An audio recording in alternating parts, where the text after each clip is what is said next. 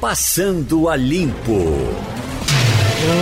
Cara, o professor eh, biólogo Múcio Banja, ele passou aqui no debate um dia desses e mostrou uma preocupação enorme com os corais nas, nos mares aqui dos arredores das nossas praias. Ele diz que esses corais, eles atingem esses, eh, esses navios afundados para visitação e se, ficam lá instalados, matando toda a fauna eh, que o peixe que aparece, o camarão que aparece. Ele bota aqui, ó. Geraldo, continuo com a preocupação da invasão do coral sol no nosso litoral. Nesse fim de semana, mergulhamos em vários naufrágios e contabilizamos agora cinco naufrágios contaminados. Estamos organizando uma grande missão de combate e precisamos de apoio do poder público. Obrigado por você informar.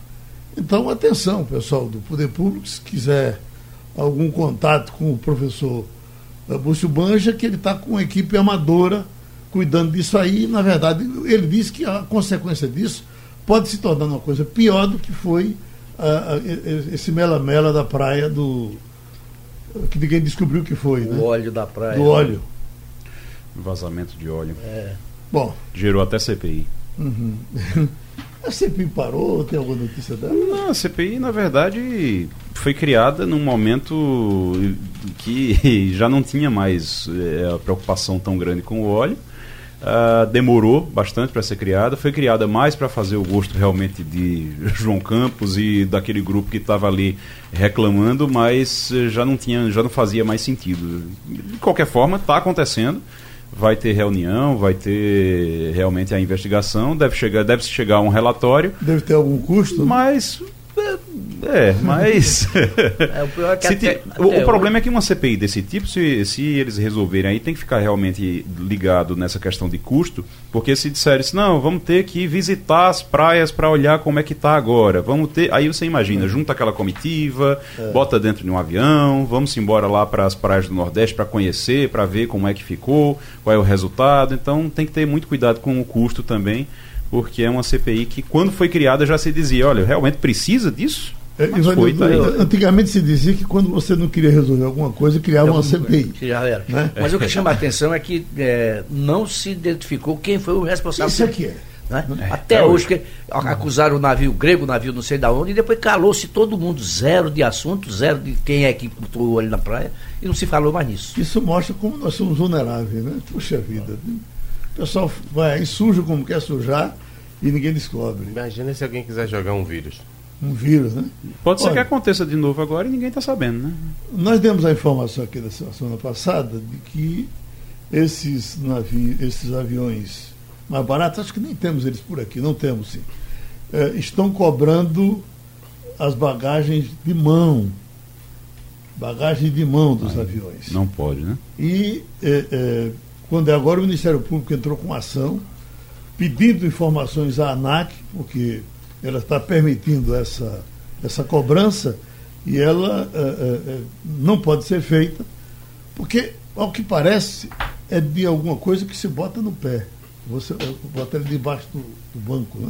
Eu, na verdade, nunca viajei com nada debaixo do banco. Eu chego boto lá em cima. É, eu porque debaixo do banco, já, o banco já é pequeno. Né? Incomoda o seu pé. Seu pé. É, se você não, não fica onde botar o pé, vai. Eu sou vai, o contrário. Pega, você pega um queijo, bota o pé em cima? É, eu, não, eu sou o contrário. Eu, eu, não ando com nada no, no bagageiro em cima, porque é um pesadelo quando você quando para o avião. Sim. É um pesadelo para você parar, para abrir, para tirar. Tem um monte de mala na frente. É. Você tem que é, esperar na fila para poder. Eu, eu normalmente eu ando com quando eu vou com mala a mala grande vai no, no porão do avião, né? Mas mala de mão é só uma mochila tem, mesmo e a mochila eu jogo embaixo das pernas. Tem solução para isso.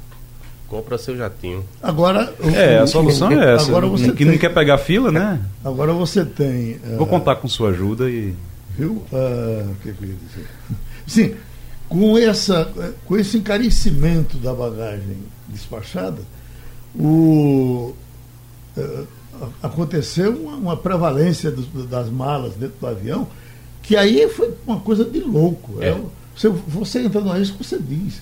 É uma mala de lá, é uma mala de cá, uma bate na sua é. orelha, outra bate na outra e vai Pois em é. frente. né? Porque Agora, neste todo mês de mundo quer fevereiro- entrar com a, com a mala no limite máximo permitido, mas quer entrar com aquela mala ali. Agora, neste mês de fevereiro, devem assumir a gerência do aeroporto do Recife o grupo espanhol que ganhou A ENA. a ENA. Ainda. Então, isso também é outro motivo de preocupação, porque certamente vão mexer em algumas taxas que são cobradas hoje.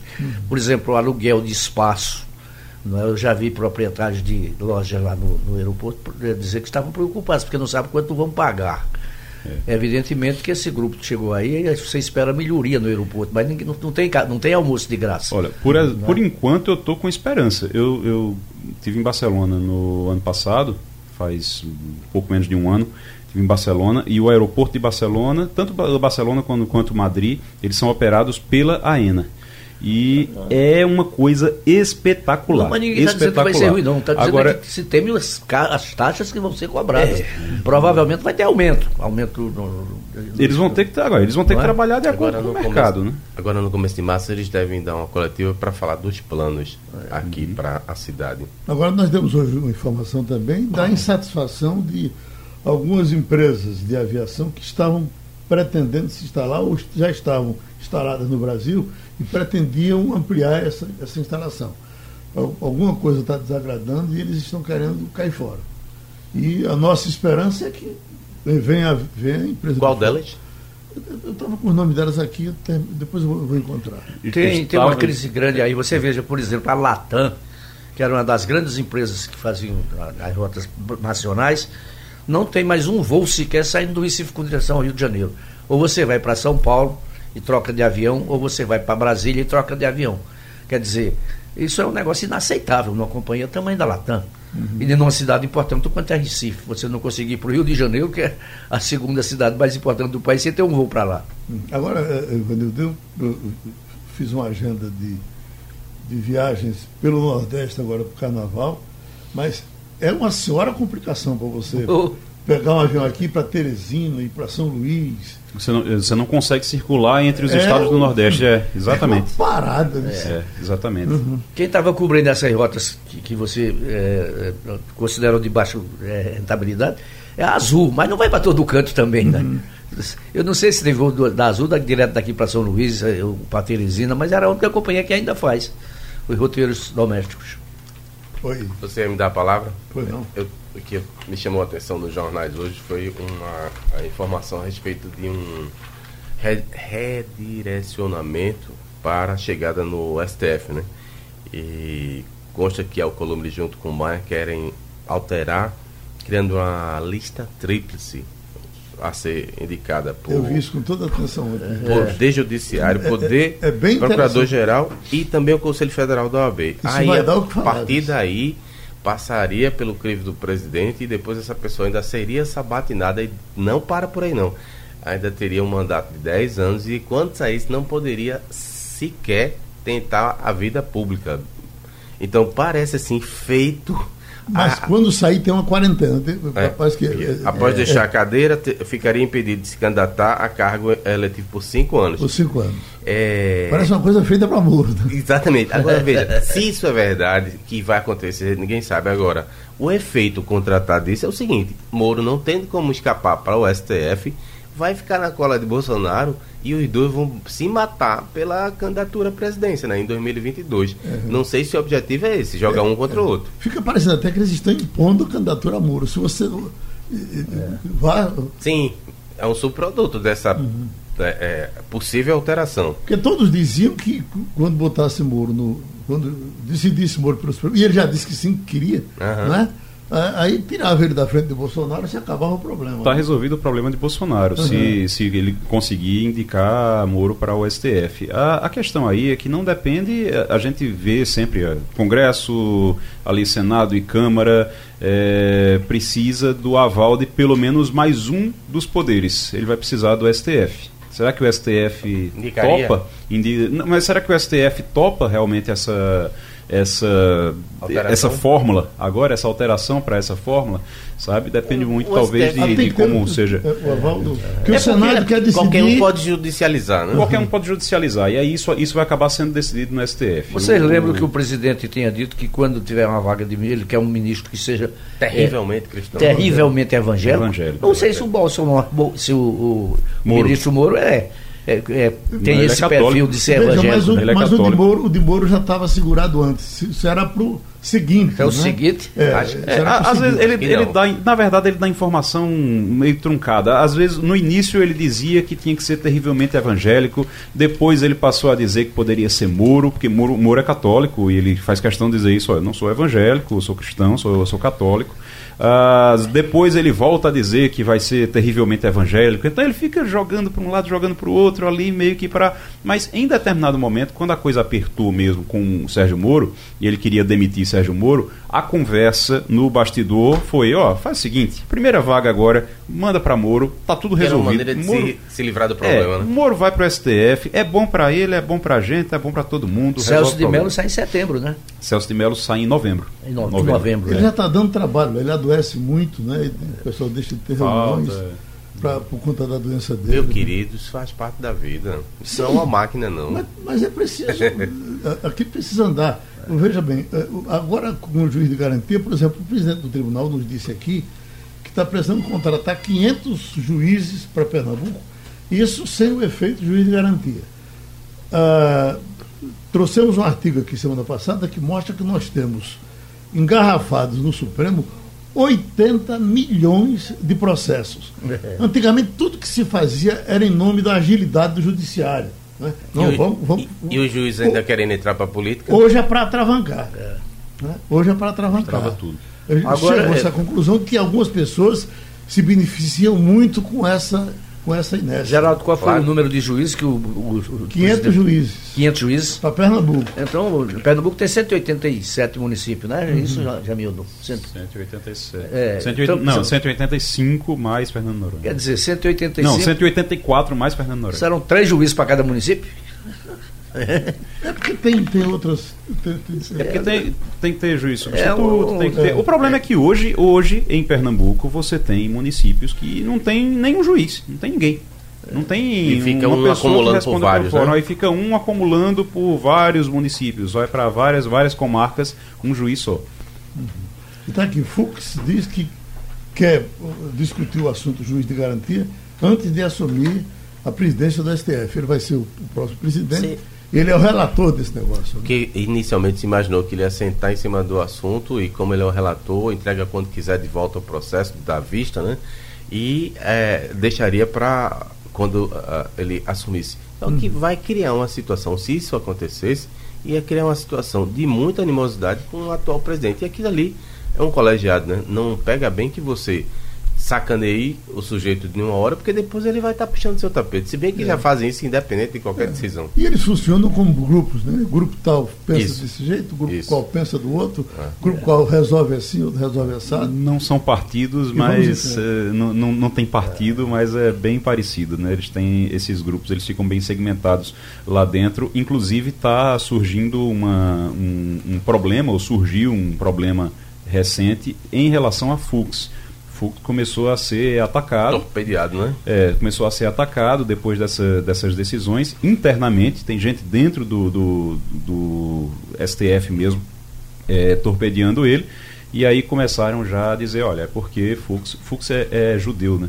É, então, é, deve ser, é, é porque ele é judeu, é alguma coisa antissemita. Começaram a fazer essa correlação lá O dentro do STF. Tem um problema com ele quando, de quando ele ainda era advogado, né? Tem algumas, algumas denúncias feitas contra a biografia dele que meio que foram escondidas, meio jogadas para debaixo do tapete.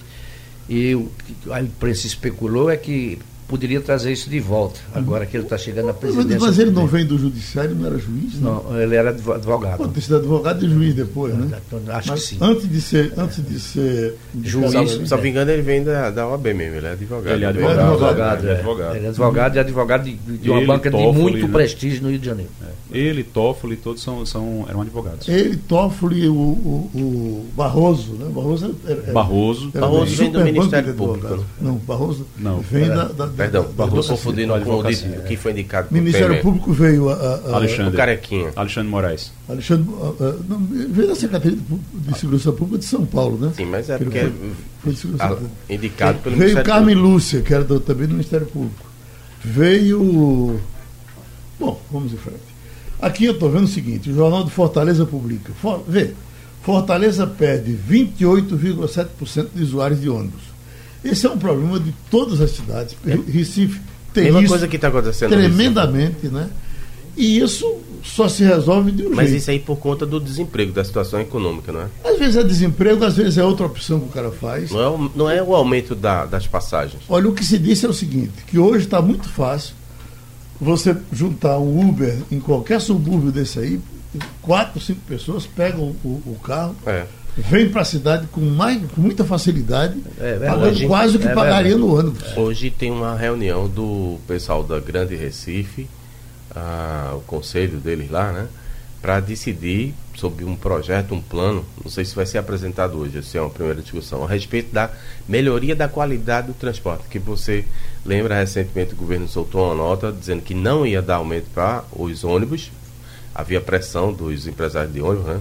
Por aumento, e disse não vai dar, ao contrário, a gente quer exigir qualidade. E esse plano vai ser discutido hoje pelo pessoal da Grande Recife, agora pela manhã. O que se diz é que a, retirada de parte dos, desses ônibus grandes, eh, parece BRT? Do BRT? TRT, que Ah. o lado norte ele já não vai funcionar, já seria por conta de- forma da, da- da sublotação. O- Você botar um bichão desse tamanhão para ele levar 4, 5, 10 pessoas, na maior parte do tempo, na hora de pique ele tem pique, depois ele, ele, ele arreia. É, mas é, é de se presumir que também afete a arrecadação, né? Porque Sim. se eles rodam, eles têm que receber. Uhum. Inclusive, uma das críticas é que roda, roda e não é pela quantidade de gente transportada, é pela quilometragem. Então, o nosso ouvinte Eric já mandou aqui a contribuição com relação à situação de Fux. Ele botou Luiz Fux, após atuar como advogado da Shell do Brasil, É. promotor de justiça do Ministério Público do Rio de Janeiro, juiz eleitoral e juiz de direito, tornou-se desembargador do Tribunal de Justiça do Rio de Janeiro em 1997. Logo em seguida, em 2001, foi nomeado ministro do, do STJ. Então E ele não era de um nem outro, não. ele passou por todos. Passou por todos. É verdade. Isso que eu recebi também. Fux começou como juiz de primeira instância concursado em 79. Ele e Rosa Weber são os únicos juízes de carreira no STF. Ele da Justiça Estadual e ela da Justiça do Trabalho. Agora, essa coisa de clonar eh, Zap, WhatsApp. a gente passou por isso agora mais de perto, porque o, o, o, o Zap de Silvio Bezerra foi clonado no fim de semana e tal. Olha, o pessoal está pedindo dinheiro aí, não dê dinheiro não, não sei o que e tal. Agora, eu fui ver como é que o cara pede dinheiro. O cara pede dinheiro dizendo, olha, é, é, Fulano, tô com dificuldade Jamil aqui. Melo, Jamil do Melo, Me passa uma grana. Jamil do Melo, eh, faça o seguinte, bota aí na minha conta 3 mil reais que eu estou aqui no, no, no, no normal e ainda hoje eu, eu, eu recompenso, devolvo para sua conta, ou devolvo amanhã, quebra meu galho agora. Quer dizer, agora, ele dá um- uma conta e, e dá número da conta. Eu pergunto, se ele dá conta, essa conta é de banco, a gente não, não tem como localizar esse camarada que pediu dinheiro com a maior facilidade, a Polícia Federal não localiza, que armação eles fazem para não, pra não serem pegados? Tem ideia? Geralmente, eh, o que acontece, o que está acontecendo muito é você usar a conta de terceiro. Você usa a conta de terceiro, ele não usa a própria conta. Ele já pede uma conta emprestada ou a- arranja a conta de alguém, o, o- o acesso à conta de alguém. Ele- tem gente que empresta conta. Então. Até isso. Pois é, e aí depois se complica também com a justiça. Isso é uma das é um dos métodos que é utilizado. Ele além de enganar, de clonar o WhatsApp, de enganar você, ele ainda pega a conta emprestada de alguém que é para também não se comprometer. O golpista, ninguém sabe se com ou sem a anuência do dono da conta, porque quando a polícia chega, ele diz: "Olha, eu não sabia". Ele sempre vai dizer que não sabia, lógico, para não se, não se incriminar também. Mas é, o, tem, um dos métodos é esse: você pega a conta emprestada. Ele só me empresta. Coisa, né? eu estou precisando, tô precisando receber um dinheiro. Um monte de coisa, é, né? Eu estou precisando receber um dinheiro aí, Geraldo, é, e eu eu estou sem poder receber na minha conta. Tu pode receber na tua conta aí e passar para mim e sacar para mim? Normalmente acontece isso. Ah, isso, isso acontece. E tem gente que faz. Olha, a juíza Gabriela Hartz, ela permanece atuando ainda na Lava Jato, pediram, ela disse que não, não está autorizando o sigilo daquele processo envolvendo o Oi e o filho de Lula. Ela disse que a sociedade ajuda quando toma conhecimento do andamento desses processos e ela nega. Eu não sei se outro juiz vai conceder, mas quando alguém pede sigilo para discutir as contas, você já fica mais ou menos antenado de que tem alguma coisa por trás disso. Né?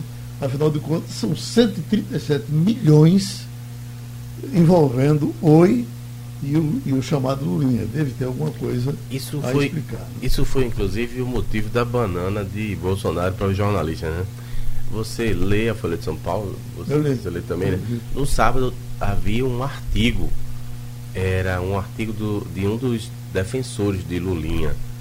Falava sobre a Game Corp como empresa era perseguida na avaliação dele. Aí Bolsonaro pegou a e foi dizer que a Folha de São Paulo estava fazendo campanha a favor de Lula, da família de Lula, e em contraposição à família dele, que é enxovalhada. Aí, pô, sabe uma coisa? Aí deu aquela banana lá. Então, a rigor, é um pouco fora de propósito a argumentação dele, porque um jornal pode publicar artigo de quem quer que seja, não quer dizer necessariamente que esteja fazendo a defesa daquelas ideias. Eu, eu, eu já li é? artigo da Folha pra... de, gente criticando a Folha. Ela bota lá inteirinho, ah, lá, bonitão. Uhum. Né? Então, assim, ele tem toda a razão, pode dar banana para quem quiser, aceita banana quem quiser, mas nesse caso específico, eu acho que ele foi. É... Eu acho que vai ter banana hoje para esse caso do, do rapaz do, do, militar que foi assassinado na Bahia, né? Porque ele vem de milícia lá do Rio de Janeiro. Já foi um caixa inteiro, meu amigo. Porque ele já foi do gabinete lá do, do, do Flávio Bolsonaro. Recebeu a medalha dada para Flávio Bolsonaro quando era deputado. Né? É, então era muito ligado Acho ao... que alguém vai perguntar é. sobre isso. O próprio advogado está dizendo que ele próprio desconfiava que ia ser apagado, né? Uma espécie de queima de arquivo. Ou seja, ah, esse negócio não para nunca. Uhum.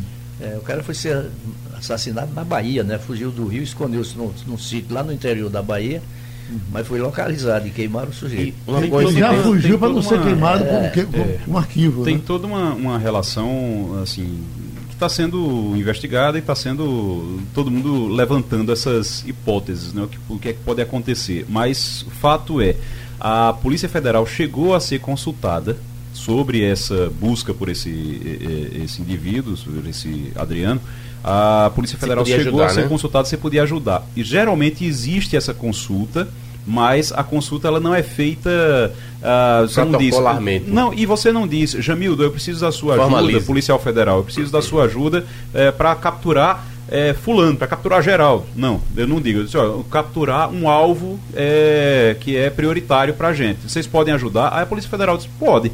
Ficou esperando que fosse oficializado. Aí a polícia militar depois disse: "Não, a gente vai, a gente vai resolver sozinho, não vai precisar não". Depois desistiram da ajuda da Polícia Federal. Eles não queriam mais envolver a Polícia Federal. Aí isso aí já é algo que está causando uma certa repercussão. Estão dizendo, ué, por que, é que primeiro precisavam da Polícia Federal, de repente disseram, não, não envolve a Polícia Federal na história, vamos resolver sozinho por aqui. E aí a Polícia Militar da Bahia acabou, disse, olha, a gente vai resolver sozinho, não envolveu a Polícia Federal, por conta disso também esperaram que Moro falasse alguma coisa, Moro não falou nada, Sérgio Moro não falou é, nada sobre Falou de desenho animado, né? Falou de desenho animado, de outras, de, de outras medidas estão sendo tomadas por ele no Ministério, mas não sobre essa operação, nem falou nada sobre isso, nem que tinha sido procurado também, porque a Polícia Federal chegou a ser procurada e depois pois disseram, é. não, precisa mais não, ninguém se mete, a gente vai resolver sozinho. Resolveram desse jeito, mataram o, o, o rapaz lá, o miliciano, que se tivesse teria vivo, poderia prisão, né? teria reagido à prisão, e, mas se tivesse ficado vivo, podia ter, podia ter contado alguma enorme, estava num sítio de um vereador do PSL. Né? Vereador que estava aqui no Recife. O vereador, o dono do sítio, estava aqui no Recife, de folga aqui, passando o fim de semana no Recife. É, já deu entrevista dizendo que não tem nada a ver, que não conhecia. Não pode acusar o homem de nada. Ele é, não pode acusar o homem de nada, porque ele estava no Recife, bem longe de lá. ele estava realmente bastante longe, disse não tem nada a ver, que mal vai no sítio, não sabia nem que o rapaz que o homem estava usando o sítio lá dele. É confusão para uma semana, um mês inteiro. Pois é. Ora, também no discurso de Guedes, quando, Paulo Guedes, quando ele disse da reforma administrativa e tratou da, do um parasita do servidor público, eu não acho que aquilo pode ser generalizado e tem que caber na cabeça de todo servidor público. Uhum. Tem parasita aqui, tem parasita acolá, tem parasita em todo canto. É.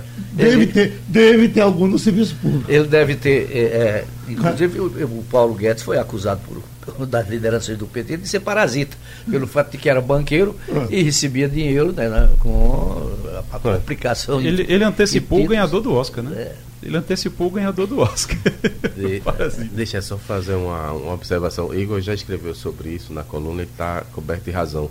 Ele não podia falar isso, porque é despropositado. Ele acaba atacando, então perde o argumento. Se ele falasse combate a privilégio, falasse do excesso dos gastos, tudo bem, mas aí quando você agride, você perde direito. Tanto é que todas as categorias aí do servidor público, inclusive a Polícia Federal, a Associação, tava, soltaram nota reclamando. Mas em relação ao Oscar. Eu, acho, que- eu acho que Ele tem, não tem tem- veneno aí por trás disso. ele não tem Se você medida de disser tom, que né? Os parasitas da Rádio. Jornal, eu não vou vestir a carapuça. É.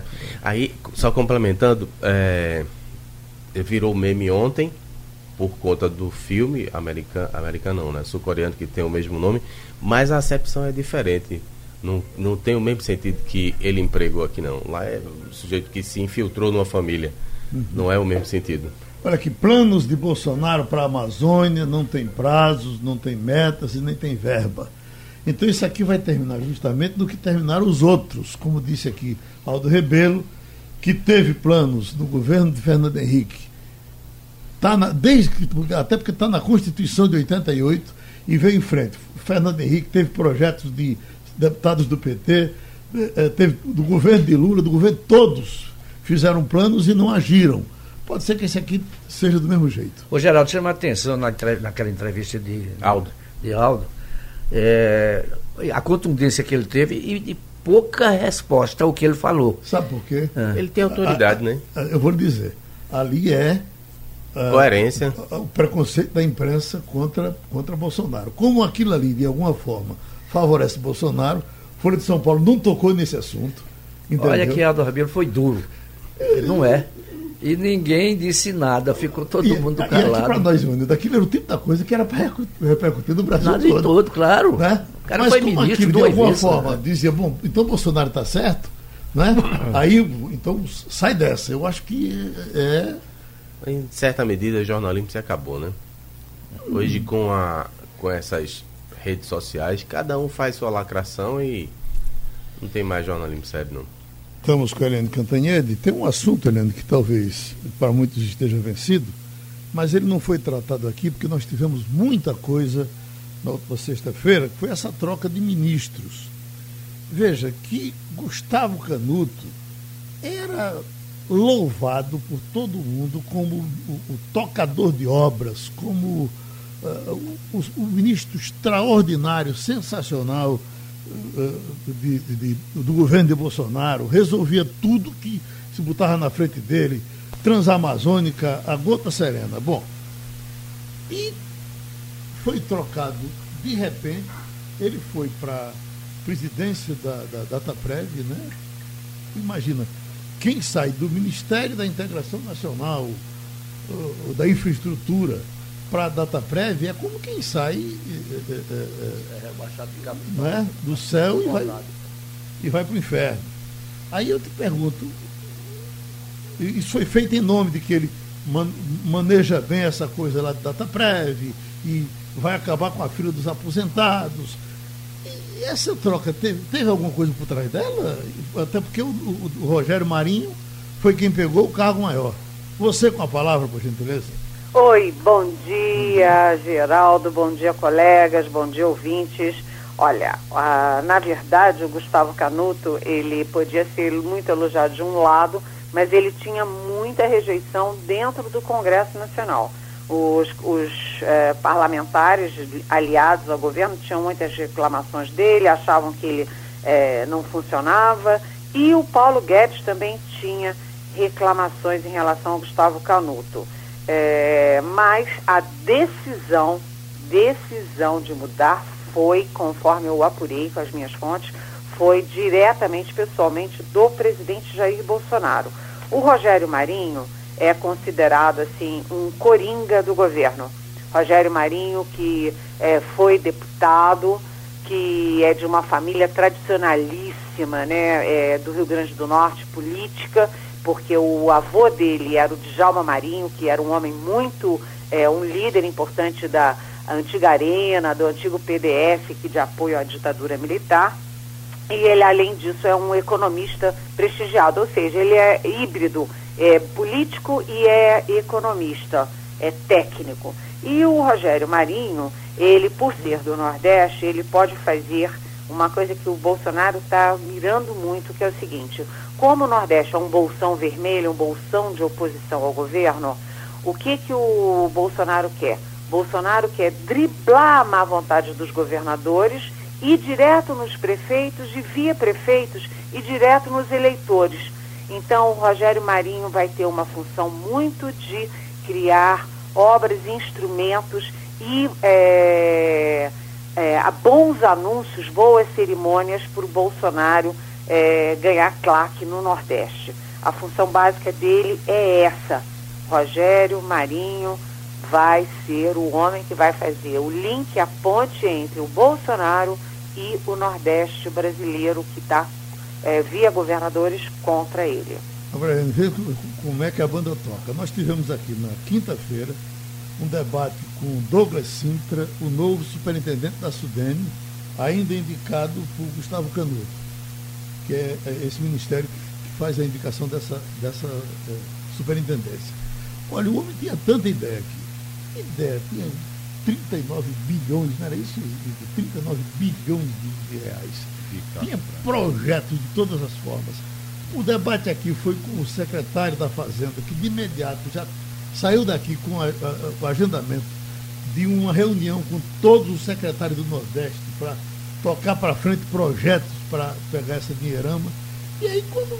Isso na quinta-feira, quando é na quinta-feira de noite, chega a notícia, cai o, o superintendente da Sudene.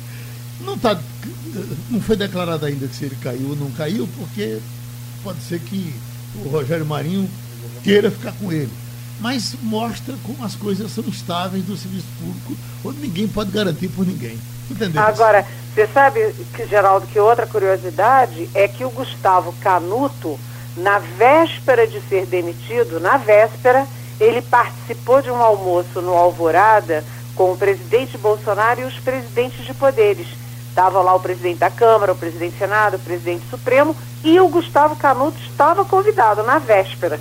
Possivelmente nem ele sabia que ia ser demitido. Possivelmente não. Com certeza foi uma surpresa, ninguém, nenhum jornal tinha antecipado esse movimento. E o próprio Canuto não sabia da demissão. Eita, vamos trabalhar? Eliane, assunto hoje bastante quente, além do Oscar, é claro, é a morte do Adriano, né, o capitão, que é apontado como líder das milícias no Rio e teria uma ligação com Flávio Bolsonaro, direta ou indireta, mas teria ligação com Flávio Bolsonaro. Como é que tá isso? Como é que isso está repercutindo por aí? O pessoal está tá comentando, fazendo alguma conexão com os Bolsonaro, com o presidente, com os filhos? Olha, o capitão Adriano, ele é, ele já em si já seria é, uma morte super importante, porque o Adriano era um líder, é, um dos principais líderes da milícia no Rio de Janeiro. E a gente sabe como as milícias do Rio de Janeiro são importantes. Então ele em si já era importante. Agora, imagina ele ter sido duplamente homenageado pelo Flávio Bolsonaro quando era é, deputado estadual no Rio de Janeiro. O Flávio Bolsonaro, que agora é senador, filho do presidente da República, fez uma moção de, de louvor para o capitão Adriano e em 2005 concedeu a principal medalha da ALERJ, da, da Assembleia Legislativa do Rio, que é a medalha Tiradentes, para o capitão Adriano. E naquele momento, o Adriano já estava preso, suspeito de assassinato. Né? Porque o Adriano, o capitão Adriano, foi expulso da PM, ele foi, eh, ele era do BOP, foi expulso da PM, foi preso três vezes e mesmo assim ele teve duas, olha, uma menção de louvor e uma medalha, medalha Tiradentes do Flávio Bolsonaro. E além disso, o Queiroz, que era aquele pivô ali da, do, do, do, gabinete do Flávio Bolsonaro, ele foi também da PM, ele foi da, é, do mesmo batalhão, mesmo grupo do, do Adriano, e ele contratou a ex-mulher do Adriano e a mãe do Adriano para o gabinete do Flávio Bolsonaro. Ou seja, tem um vínculo sim. Então isso torna o capitão Adriano um personagem de filme. E você estava falando ali do Oscar? Pois é, o capitão Adriano se torna um personagem de filme. E para completar, ele foi morto pela numa ação conjunta da Polícia do Rio e da Polícia da Bahia num sítio de um vereador do PSL da Bahia. PSL. O esse vereador diz que não tem nada a ver com isso, que nem conhecia ele, que o sítio estava abandonado, mas o fato é que ele estava lá. E para piorar tudo, né, é aquela a, o, a, a, o filme perfeito, o próprio capitão Adriano falou para o advogado dele às vésperas da morte que a polícia, que ele não podia se entregar, porque a polícia não queria ele vivo, queria ele morto, não queria prendê-lo, queria matá-lo. E foi o que aconteceu, o que todo mundo considera, em, ali a boca pequena, em Brasília, é que é uma queima de arquivo. Ivanildo Sampaio. Bom dia, Eliana. Bom dia. O ministro Paulo Guedes, vez por outra, costuma fazer algumas declarações inoportunas ou fora de tempo já falou da criação do imposto do cheque. A última dele foi chamar os funcionários públicos de parasitas. Como é que você vê isso? Como é que as associações de classe estão reagindo a essa declaração tão infeliz do ministro? Olha, as, as associações de classe estão, estão, vamos dizer assim, histéricas com o ministro Paulo Guedes, que chama os funcionários de parasitas.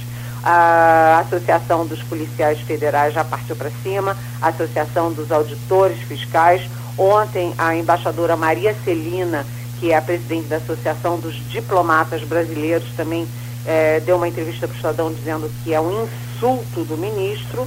Agora, é aquela coisa do Paulo Guedes, né? Ele pode ter até razão no conteúdo, mas ele se atrapalha na forma. Ele já falou de AI-5, foi aquela confusão toda, ele foi agredir os parlamentares é, no dia seguinte da aprovação a primeira aprovação da reforma da Previdência, o, o Rodrigo Maia é, subiu nas tamancas, enfim, ele é atrapalhado para falar. Agora, o que, é, o que precisa ser dito é que no conteúdo o Paulo Guedes tem razão, porque você tem a elite do funcionalismo, você tem muitos funcionários que são ex exemplares. Meu pai e minha mãe eram funcionários públicos, quer dizer, é, eu sei da dedicação, da, enfim, mas não é possível você ter, por exemplo, o Rio Grande do Norte consumindo 90% de todas as suas receitas para pagar funcionário e aposentado. E os funcionários querem mais aumento, mais aumento, querem se aposentar cedo, é, não gostam da reforma é, da Previdência. Quer dizer, é, você não pode ter, por exemplo, uma juíza se aposentando com 40 e poucos anos e ganhando 32 mil reais de pensão, de aposentadoria todo mês, 13 vezes por, por ano. Então, o Paulo Guedes tem razão, mas ele se atrapalha na, na hora de discursar, na hora de falar. Chamar parasitas às vésperas da reforma da administrativa atrapalha tudo, até porque o presidente Bolsonaro, diferentemente do Guedes, ele é corporativista, ele é militar e ele tem dificuldades em assimilar a reforma administrativa. O Paulo Guedes pode ter dado um tiro no pé. Eliane, eh, hoje a manchete é essa, estreia como delator Sérgio Cabral. Qual é a expectativa que você tem aí, por exemplo, com relação às delações de Sérgio Cabral? Olha, o Sérgio Cabral, é, é, eu vou fazer uma comparação. a delação dele equivale à, à delação do Antônio Palocci. Todo mundo sabe que o Sérgio Cabral sabe muito e que o Palocci sabe muito. Mas todo mundo sabe que os dois estão enroladíssimos. O Sérgio Cabral é condenado a mais de 200 anos. O Antônio Palocci é enroladíssimo também. É, e nenhum dos dois é considerável, é, considerado confiável. Tanto que o Ministério Público não quis. Né? A Polícia Federal é que tenta arrancar é, detalhes, personagens e histórias, tanto de Palocci quanto de Sérgio Cabral. O fato é o seguinte, é que o Sérgio Cabral, com mais de 200 anos de condenação, ele dificilmente terá uma, um acordo de delação tão camarada como, por exemplo, uh, o pessoal da JBS, né, os irmãos Joesley e Wesley Batista. É, e o que, que ele vai falar? O primeiro que ele jogou na fogueira foi o sucessor dele, que foi o Luiz Fernando Pezão, que também já estava enrolado. Ah, há muitas dúvidas no Ministério Público, na área de justiça, sobre o Cabral falando. Porque saber ele sabe, mas o que, que ele vai falar? Agora, ele está envolvendo é, ministros de tribunais superiores, está incluindo aí igrejas, pessoal de igrejas, parlamentares, quer dizer, é, é, é, uma, é um ventilador, né? O Sérgio Cabral, ele pode envolver muita gente, muita gente em Brasília de cabelo em pé. Jamildo Melo. Muito bom dia, Eliane. Olha, depois de desafiar os governadores, fazer mudanças no Planalto, o Bolsonaro, nesse final de semana, deu uma banana para os jornalistas. Como é que isso repercutiu por aí? Você que estava em Brasília. Olha, é, é, o Bolsonaro fazendo as suas bolsonarices, né? O presidente Jair Bolsonaro, ele, ele desafiou os governadores, né, com uma bravata, zerar ICMS, zerar PIS, COFINS e CID da, dos combustíveis. Pergunta se os governadores assimilam uma coisa dessas. A maior parte, boa parte do, do, da receita dos estados, que estão todos quebrados, vem do ICMS ICMS de, de, de, combustível. E o Paulo Guedes, que não abriu a boca até agora, eu conto os dias, tem quatro dias que o Bolsonaro falou e o Bolsonaro e o Guedes não abriu a boca para falar sobre essa ideia de zerar imposto sobre combustíveis. Então ele abre uma frente, o Bolsonaro abriu uma frente com governadores, abriu uma frente com o próprio ministro da Economia, abre uma frente todo dia com os, uh, com os é, jornalistas, com a mídia, com a imprensa e também com ambientalistas, né, com pessoal de direitos humanos, com as universidades. Inclusive, teve na semana passada um manifesto de 2.400 artistas, intelectuais, professores, inclusive estrangeiros, que foi publicado no The Guardian, o principal jornal inglês, é, acusando o Bolsonaro de ameaçar aí a, eu acho exagero, mas enfim, ameaçar a democracia brasileira. Enfim, o Bolsonaro gosta de criar frentes de atrito, quando ele poderia ter usado o tempo dele para capitalizar melhor a ação em relação ao coronavírus. Né? A ação foi bem sucedida para resgate, o, o pessoal de epidemiologia está agindo bem, não tem nenhum caso. Ele podia ter usado a favor dele, mas ele tem que partir para cima e partir para a guerra né, é, uma, é um beligerante ambulante. Uhum. Agora, é, com relação ao coronavírus, ele deu a oportunidade do ministro Bandetta mostrar a cara um pouco mais e aqui para nós aparecer bem na fita, né? Ele mostra conhecimento, lucidez e parece que a gente está bem nesse, nesse, nesse acompanhamento, não está? Olha, Geraldo, são três frentes importantes e favoráveis e positivas para o Brasil no caso de saúde pública. Primeiro, você tem um histórico. Né? Desde o Geisel, Ernesto Geisel, em plena ditadura militar, o ministro era o Paulo de Almeida Machado, um grande epidemiologista, e ele criou no Ministério da Saúde uma cultura de saúde pública, que era inclusive com base, olha só, ditadura militar brasileira, e o, o projeto do, do, do Geisel na saúde era com base naqueles médicos de pés descalços da, da ditadura chinesa.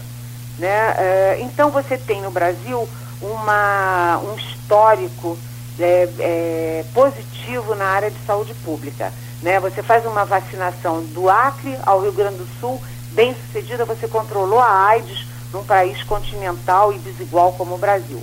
A segunda coisa é que é, a sorte ajudou. A sorte ajudou muito, porque o Brasil é um país tropical, quente.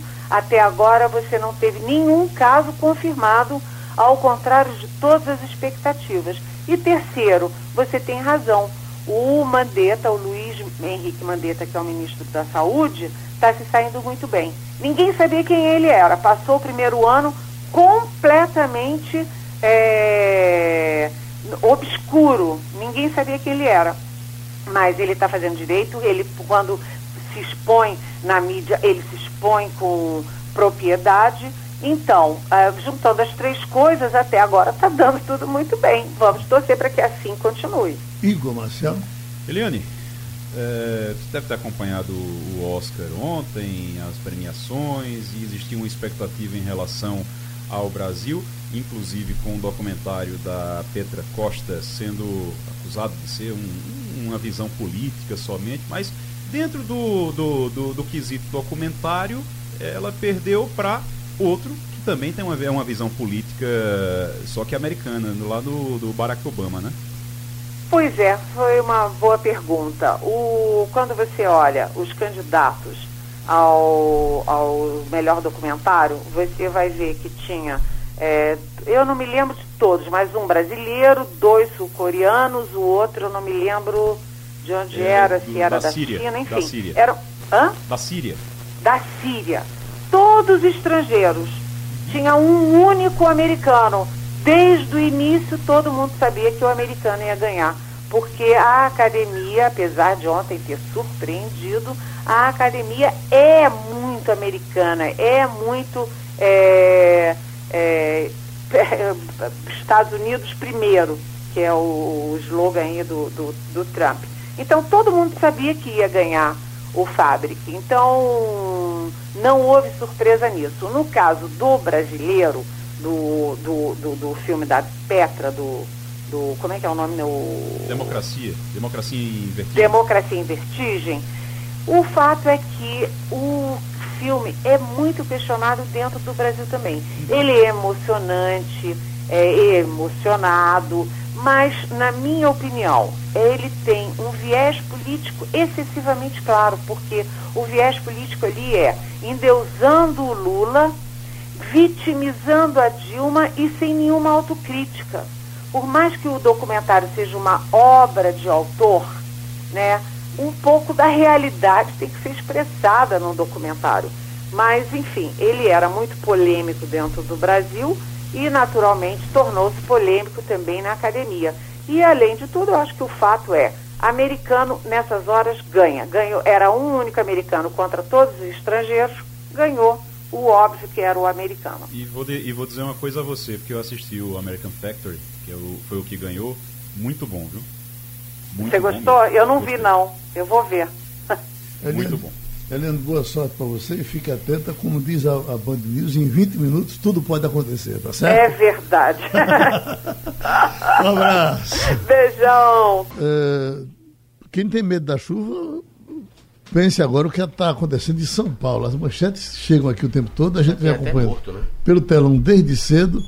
Aí as manchetes são as mais dramáticas. Chuva causa enchentes interdições e caos no transporte em São Paulo. Trechos das marginais Pinheiro e Tietê estão interditados. O rodízio que teria hoje dos carros está suspenso. Secretário pede para a população não sair de casa por causa das chuvas em São Paulo.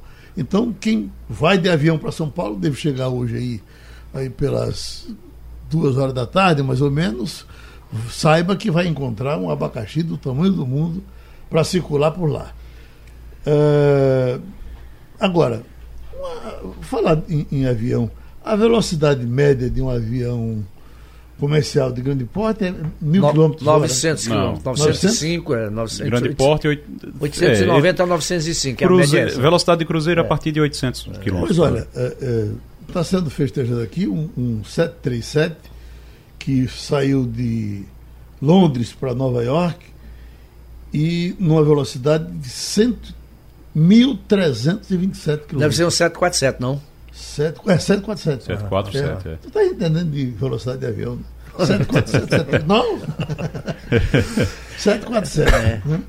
É, realmente é, é, é um recorde. Chama porque atenção, A média agora- é 900 quilômetros, 905. É um- Chama É. atenção. Agora tem um, um detalhe aí. Quanto mais rápido ele vai, mais combustível ele gasta. E aí, assim, para bater um recorde, para chamar atenção para o avião, até acontece. Mas no dia a dia, na rotina mesmo, eu não sei se eles mantêm essa velocidade, porque gasta mais combustível e a passagem fica mais cara. A viagem levou em média 6 horas e 13 minutos. O recorde anterior havia sido registrado em janeiro de 2018, quando o voo foi feito em 5 horas e 13 minutos. Pulou uma hora na frente. Uma hora. Geraldo, eu estou impressionado é com a distância feita pelos aviões brasileiros para trazer os nossos irmãos chineses, brasileiros que estavam na China, né? Que viagem complicada. Não é? Um Parou, pa- três vezes, né? parando, é. É, mas felizmente tudo esforço, acabou né? Bem. Vale Foi- a pena o esforço. Eu né? acho que eu acho que essas paradas, hum, acredito que é por conta do porte do avião, né? Porque não tinha condição de, de fazer um voo, voo mais longo. Nenhum. podia- Qualquer voo que saísse tinha que ser feito com essas escalas que foram feitas. Porque Bolsonaro andou, Bolsonaro reclamou, disse que tinha demorado a mandar os aviões, porque estava pensando se fretava avião, se fazia licitação para fretar um, um outro avião, porque disse que a, a Força Aérea não tinha avião adequado para fazer esse tipo de resgate, para ir lá. Eu não sei se era, se era isso, mas de qualquer forma ele teria que parar no caminho, não dá para fazer de uma vez só. Vocês falando em velocidade aí, eu só me lembrei aqui da, dos problemas no trânsito da gente, agravados semana passada quase todos os dias por conta de uma paralisação frequente do sindicato dos enfermeiros na porta do HR, né? Na sexta-feira. se Aquilo virou uma brincadeira. Né? é. Na sexta-feira, o sindicato foi apoiado pelo PSOL, divulgou uma nota é, em tom agressivo e, na, na sequência, é isso que eu queria destacar aqui, o governador também divulgou uma nota falando em postura inflexível e beligerante do Sindicato dos Enfermeiros e dizendo que tem toda. Aliás, não tem condição alguma de dar aumento algum porque está limitado pela questão fiscal, lei de responsabilidade fiscal. E Agora, não tem, não tem como proibir isso, não, porque para a cidade toda, que não tem nada a ver com isso, nada a ver até com quem torce pela, pelo sucesso do movimento, fica impossibilitado de. Eles criam a antipatia da sociedade, né? Claro, rapaz. E sinceramente, até quem torce por eles, até quem torce para que eles tenham um salário melhor, precisa chegar em casa para ver os filhos, passou o dia trabalhando, tá cansado, sabe? Quer chegar em casa, passar alguns minutos com os filhos antes dos filhos irem dormir e eles estão atrapalhando isso. Experimenta fazer esses movimentos em, em- em fila indiana, para a população passar e ver, fica nu na rua, outra coisa, né? Agora, falar nisso, diz que o trânsito hoje no Recife está um inferno. Do lado sul, um, um acidente com um caminhão eh, ali perto da Alto Nunes, Ui, meu Deus do eh, céu. ali é ali é. Estrada da. Batalha. Estrada da Batalha. Jaboatão já. Estrada da Batalha. E o lado de Olinda é que o pessoal está organizando aqui agora para o carnaval. E se você tem Mas está prévias. O maior, a, o maior- a maior tragédia da vida de alguém é não gostar de carnaval, como eu não gosto, E e, morar em Olinda como eu é. morei. E ver o camarada botando aqueles canos no meio da rua, pam, pam, pam, pam, pam, e você não consegue chegar em casa, então vai, vai ser assim por um bom tempo. Né? É, eu tive dificuldade para chegar, o percurso que eu faço normalmente em 14, 15 minutos, às vezes menos até, hoje foi de 25 minutos. Tudo parado, realmente está bem difícil, bem complicado. E agora eu venho por, um- por aquele trecho ali, eu cruzo a Rui, a Rui Barbosa e por conta tem aquelas escolas ali, tem o- os colégios ali, então isso atrapalha também. Talvez seja Então- só isso. Eu, eu até tava de um jeito que eu até pensei que estava tendo outro protesto. Outra Vá, vá se munindo de muita paciência, porque ainda vai piorar muito. Olha, o número de presos aumentou, veja bem, aumentou em 30 anos no Brasil 900%. Isso é bom ou é ruim? Bem, considerando que a violência caiu, né? É ótimo. 900% de, É de- muito, cre- muito crescimento, né? esses presídios estão superlotados, estão pegando fogo. O tempo passou. Acabou passando. passando ali. Passando a Limpo.